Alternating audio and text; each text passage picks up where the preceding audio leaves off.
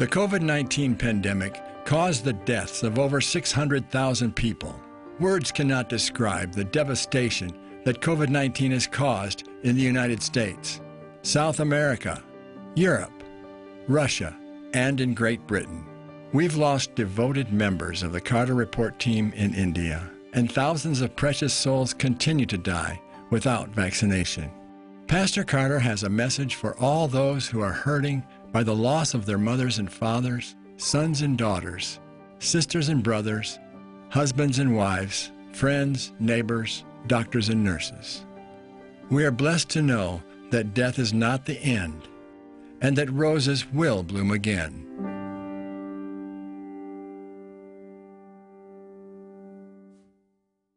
Hello, friend. I'm John Carter. Welcome to the Carter Report and welcome to our home right here in Australia. This is COVID 19 time and the borders are sealed in Australia. This place is surrounded by thousands of miles of ocean. You can't come in and you can't come out. And so we're here, I don't know how long, but for the foreseeable future. But we welcome you today to the Carter Report. Some time ago in the United States, I was listening to the Gaither Singers. They're some of my favorite singers. And they had a beautiful young woman, and she sang in the, in the country style that, that beautiful song, Roses Will Bloom Again. The story tells about an old man uh, married for many, many years, and his wife dies. And the song says he's left to go on by himself, alone. But then the theme comes through roses will bloom again. Just wait and see. And that's what I'm going to talk to you about today. Doesn't matter what happens in this life, my friend, roses will bloom again. We lived in Southern California for 32 years in a place called Thousand Oaks. The best place in all the world for roses is Southern California, believe you me. Our front yard was filled with roses, but sometimes we would get cold winters. On one occasion, about 30 years ago, we actually got snow in our front yard, but that was unusual. But during the wintertime, the roses would lose their leaves. But after winter comes spring, and after spring comes summer, and the roses bloomed again. That's my message. Today, we're going to talk about life after death. Roses will bloom again. Pastor, we're talking today about the loss of loved ones. And I remember that you had a very moving experience in Russia with a young mother and her baby. Can you tell us about it? I'll never, ever forget it. We ran a great evangelistic campaign in Nizhny Novgorod, the city of Gorky, in Russia, in the year 1992. I tell you, my friend, we, we absolutely saw the glory of God. We saw the mighty outpouring of the Spirit of God. We saw thousands and thousands of people baptized in the cold waters of the Volga River. During that tremendous series of meetings, which was anointed by God, we had a great Russian choir. The choir leader was a beautiful young woman with this long, black, glossy hair. Her name was Anna. I'll never forget her. She was such a, a talented musician, such a, a great singer, and such a great choir leader. It was my custom for more than 15 or 16 years in Russia after every campaign we ran to go back and see how the folks were doing. That's what the Apostle Paul did, you know.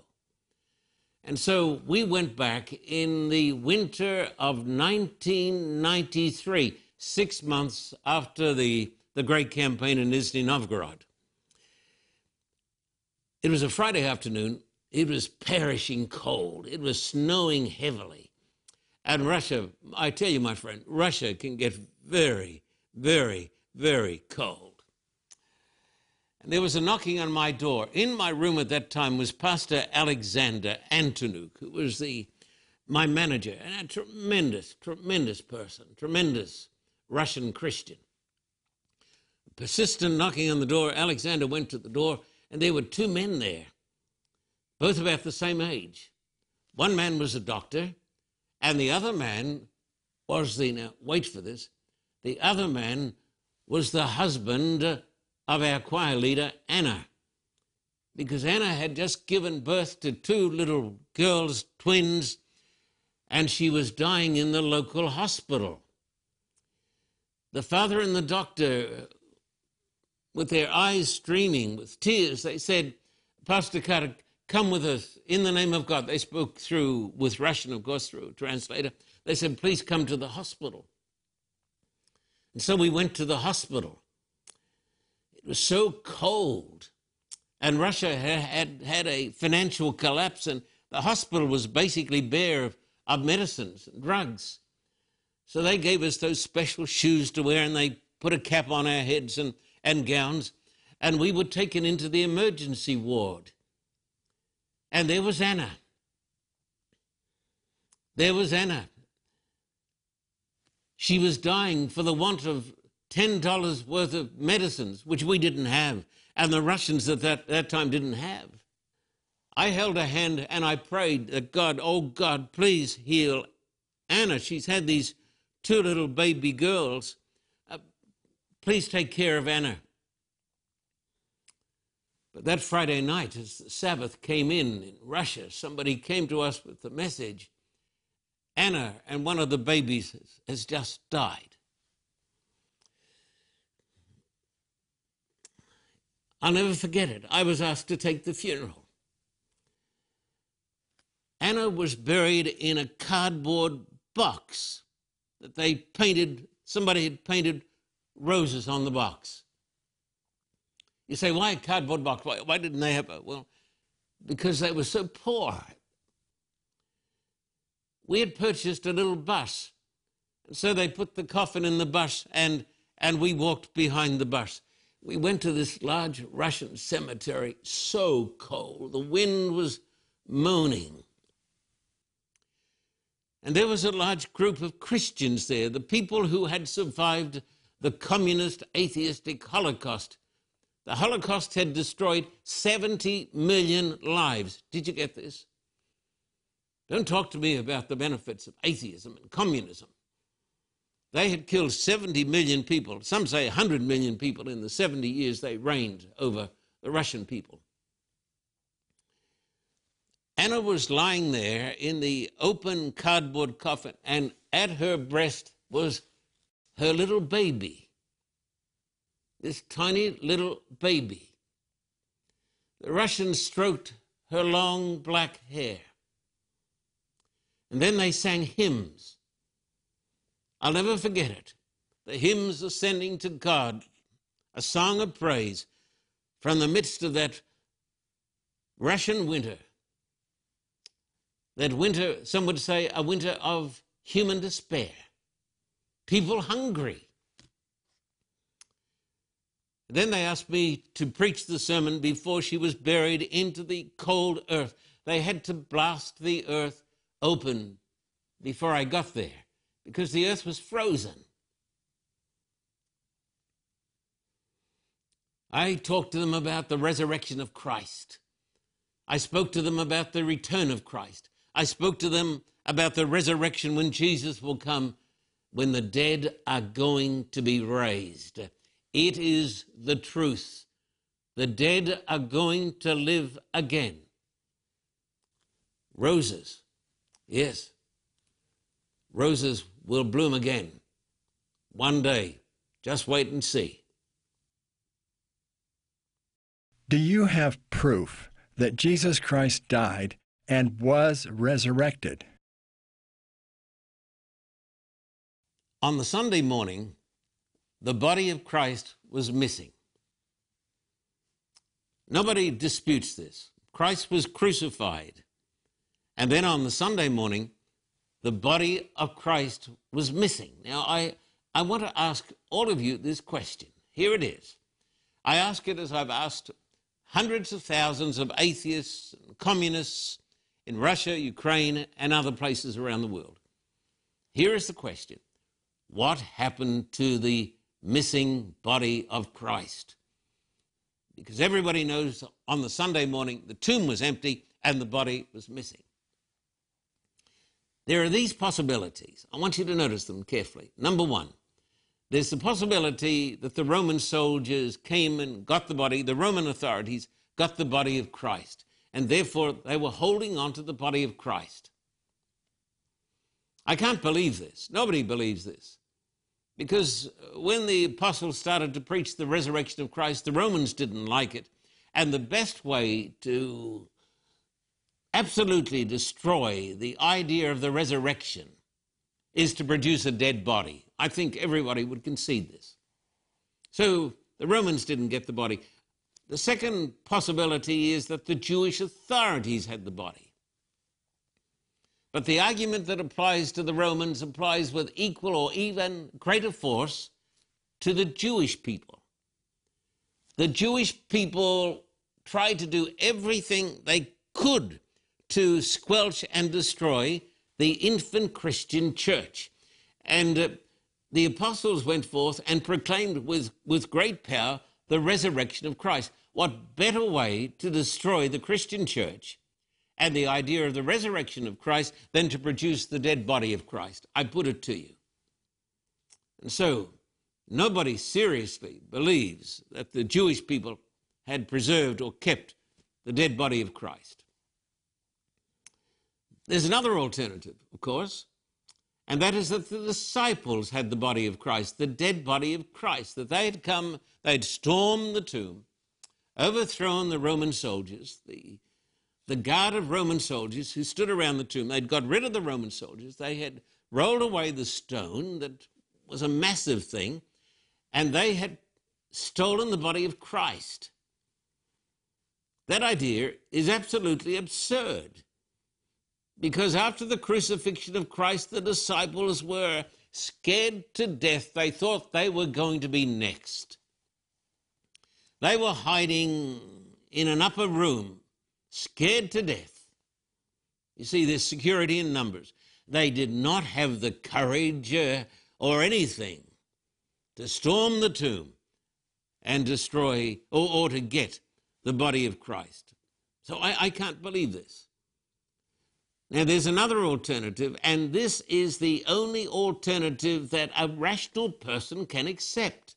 Here it is the body was missing from the tomb because the body had been resurrected from the dead. Did you hear this? The only alternative is that the body of Christ was missing because the body of Christ had been resurrected from the dead. I'm going to read it to you in Matthew chapter 28 and verses 1 down to 6. Listen carefully. I'm reading from the New King James Version. It says, Now after the Sabbath, as the first day of the week began to dawn, Mary Magdalene and the other Mary came to see the tomb. And behold, there was a great earthquake, for an angel of the Lord descended from heaven and came and rolled back the stone from the door and sat on it. His countenance was like lightning, his clothing as white as snow. And the guards shook for fear of him, became like dead men. But the angel answered and said to the women, Do not be afraid, for I know that you seek Jesus who was crucified. He is not here, he is risen as he said. Come see the place where the Lord was laid. Come and see where he was. They said, He's not here, he is risen. Now, some folks will say to me, but you know, you can't read, you can't believe that stuff. But most rational people I know believe in history. We believe in Caesar. We believe in Napoleon. We believe in the popes of the Middle Ages. We believe in great historical figures. Now, the people who saw these things were not frauds, they were not religious con men, they were simple hearted people. Some of them were fishermen. Bless your heart. They wrote it down, they recorded it. And these recordings were faithfully preserved and they've come down to our day intact. The record is that Christ was raised from the dead and there were eyewitnesses. Pastor, to present a compelling case in our courts today, we rely on truthful witnesses. Did anyone actually see Jesus after his death and resurrection? Uh, that's, a, that's really a, a great question. Were there eyewitnesses? Now, as Wayne just asked the question, um, he said uh, even our court system today is based on the testimony of witnesses. But the amazing thing is that when we talk to skeptics on occasion and we talk about the witnesses who saw Christ after he was raised from the dead, they say, We don't believe in the testimony of witnesses. But the whole law structure in the United States of America, Australia, Great Britain, every civilized country, it is based upon the fidelity of witnesses, that they're going to tell the truth. Now, were there witnesses who testified concerning the resurrection of Christ? Yes. There was a very simple person. Her name was Mary Magdalene. She was one of the most fervent disciples of Christ. Christ had saved her from a life of sin and shame. And on the Sunday morning, she was there at the tomb. The tomb was empty. She was uh, absolutely in a state of consternation and shock. She was standing there outside the tomb, and she saw a person standing there outside the tomb. Of course, there was a bit of mist across the ground early in the morning. And she said to this person, she thought this person was probably the gardener. And she said, Do you know where Jesus is? She, she said, Do you know where Jesus is? Can you tell me where Jesus is? And if you can tell me where Jesus is, I'll come and I'll get him and I'll take him away. And then the person whom she thought was the gardener said to her, One word Maria, Mary. She cried out, Lord, Jesus, Jesus, it is really you, Jesus. And she fell down and she grabbed hold of him by the ankles. He said, Don't hold on to me now. I'm going home to my father's house. We'll talk later. Later on, Jesus was seen by all of the disciples. They were in an upper room.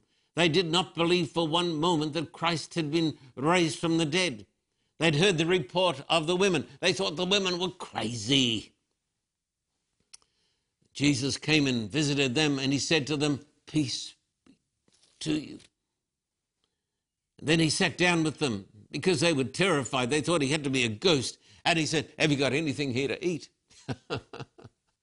and so Jesus ate with them piece of bread, piece of fish.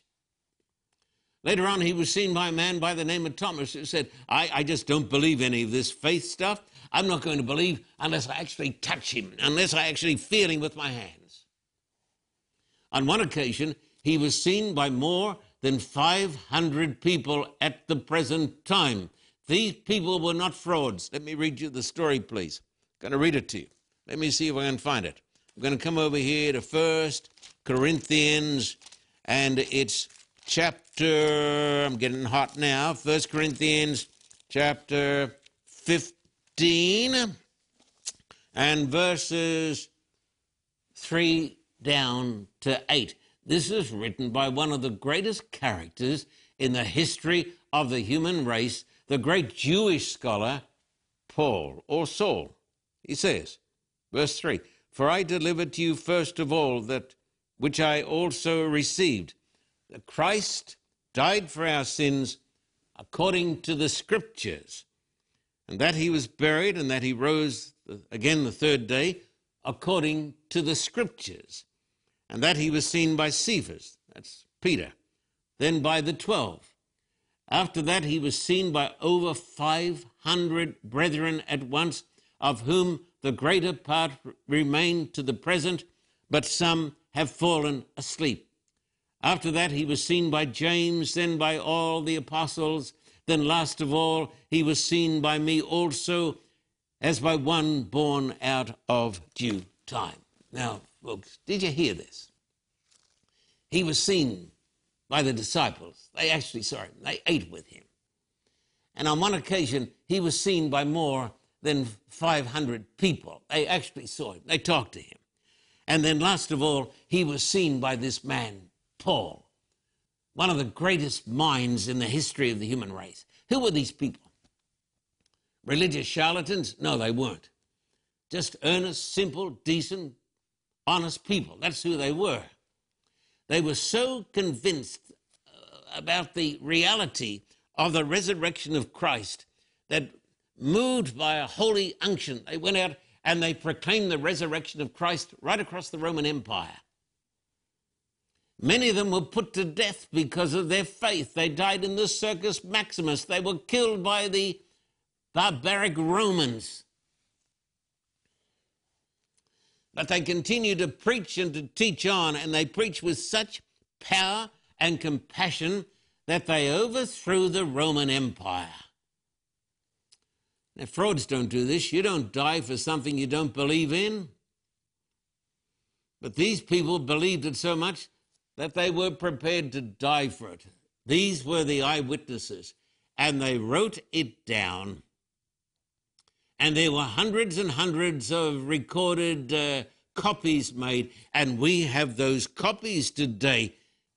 They are authentic. I believe that Christ was raised from the dead because he was seen by hundreds and hundreds of witnesses.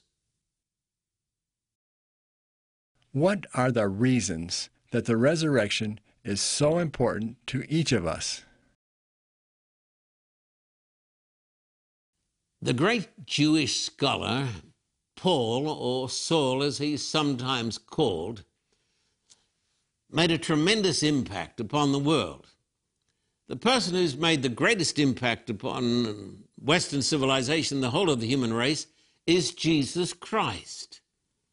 Not Lenin or Stalin or any of those monsters, and none of the present politicians, but a Jewish man who lived 2,000 years ago, Jesus Christ, who died and who was raised from the dead. This is an absolute fact. But after Jesus, the next person who made the greatest influence on the progress of society and freedom and democracy and everything else was this Jewish scholar, Paul. Let me tell you this. If there had been no Paul, who gave to us most of the New Testament and the book of Romans, there would have been no Reformation. And if there had been no Reformation, there would have been no democracies. We owe the democracies to the writings of, of the great apostle Paul. This is a fact. If there'd been no Paul, there would have been no freedom, no democracies, no Bill of Rights, no great constitutions, none of those things. And the Apostle Paul actually saw Jesus Christ with his own eyes. And the Apostle Paul wrote it down why he believed in this resurrection. And I'm going to come now to 1 Corinthians chapter 15 and verse 20 and onwards. Listen to the words of one of the greatest minds in the history of the human race.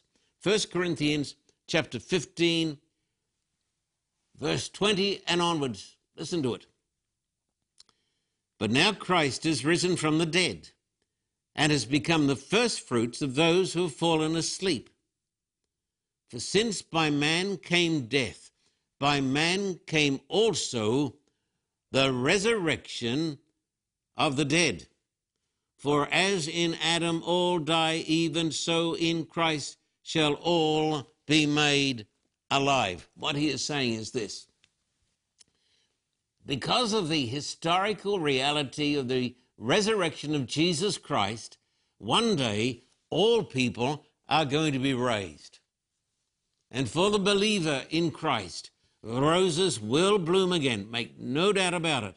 The Apostle Paul said, Christ was raised from the dead, and therefore there is coming a better day. The sun is going to shine again. The roses will bloom again, and the dead will be raised from their tombs.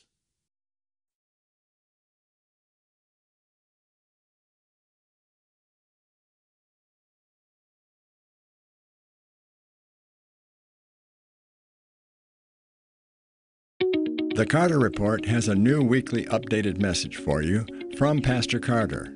This update is not available on your normal broadcast station. It is only available on your favorite streaming device Roku, Amazon Fire, YouTube, Apple TV, Vimeo, our podcast, the Carter Report website, also the official Carter Report mobile app.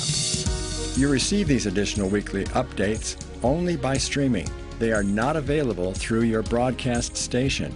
Pastor Carter updates crucial issues happening in our world every week. The most current events facing each and every one of us are explored in a new light.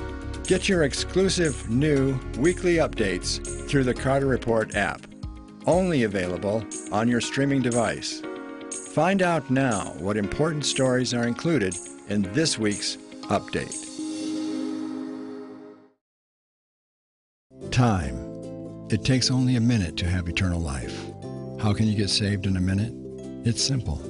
First, believe that Jesus was the Son of God. Second, accept his free gift of eternal life. And then you're saved. It's not hard. It doesn't take any time. You can be saved in a minute right now. Pray with me. Lord God, I realize that I am a sinner. My sin has separated me from you. I accept that your Son, Jesus Christ, died for me. I ask Jesus into my heart. If you prayed this prayer, you are saved. The next thing to do is tell someone, fellowship with other followers of Jesus. Get baptized, read your Bible, and pray. Choices. We make them every day, all day. The most important choice you will make in your life is whether to choose eternal life or let it pass you by. If you'd like more information about your new life, call the number and visit our website.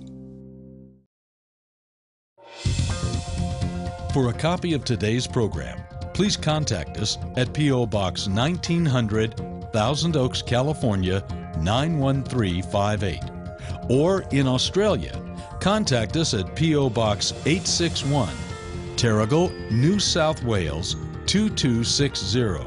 This program is made possible through the generous support of viewers like you. We thank you for your continued support. May God richly bless you.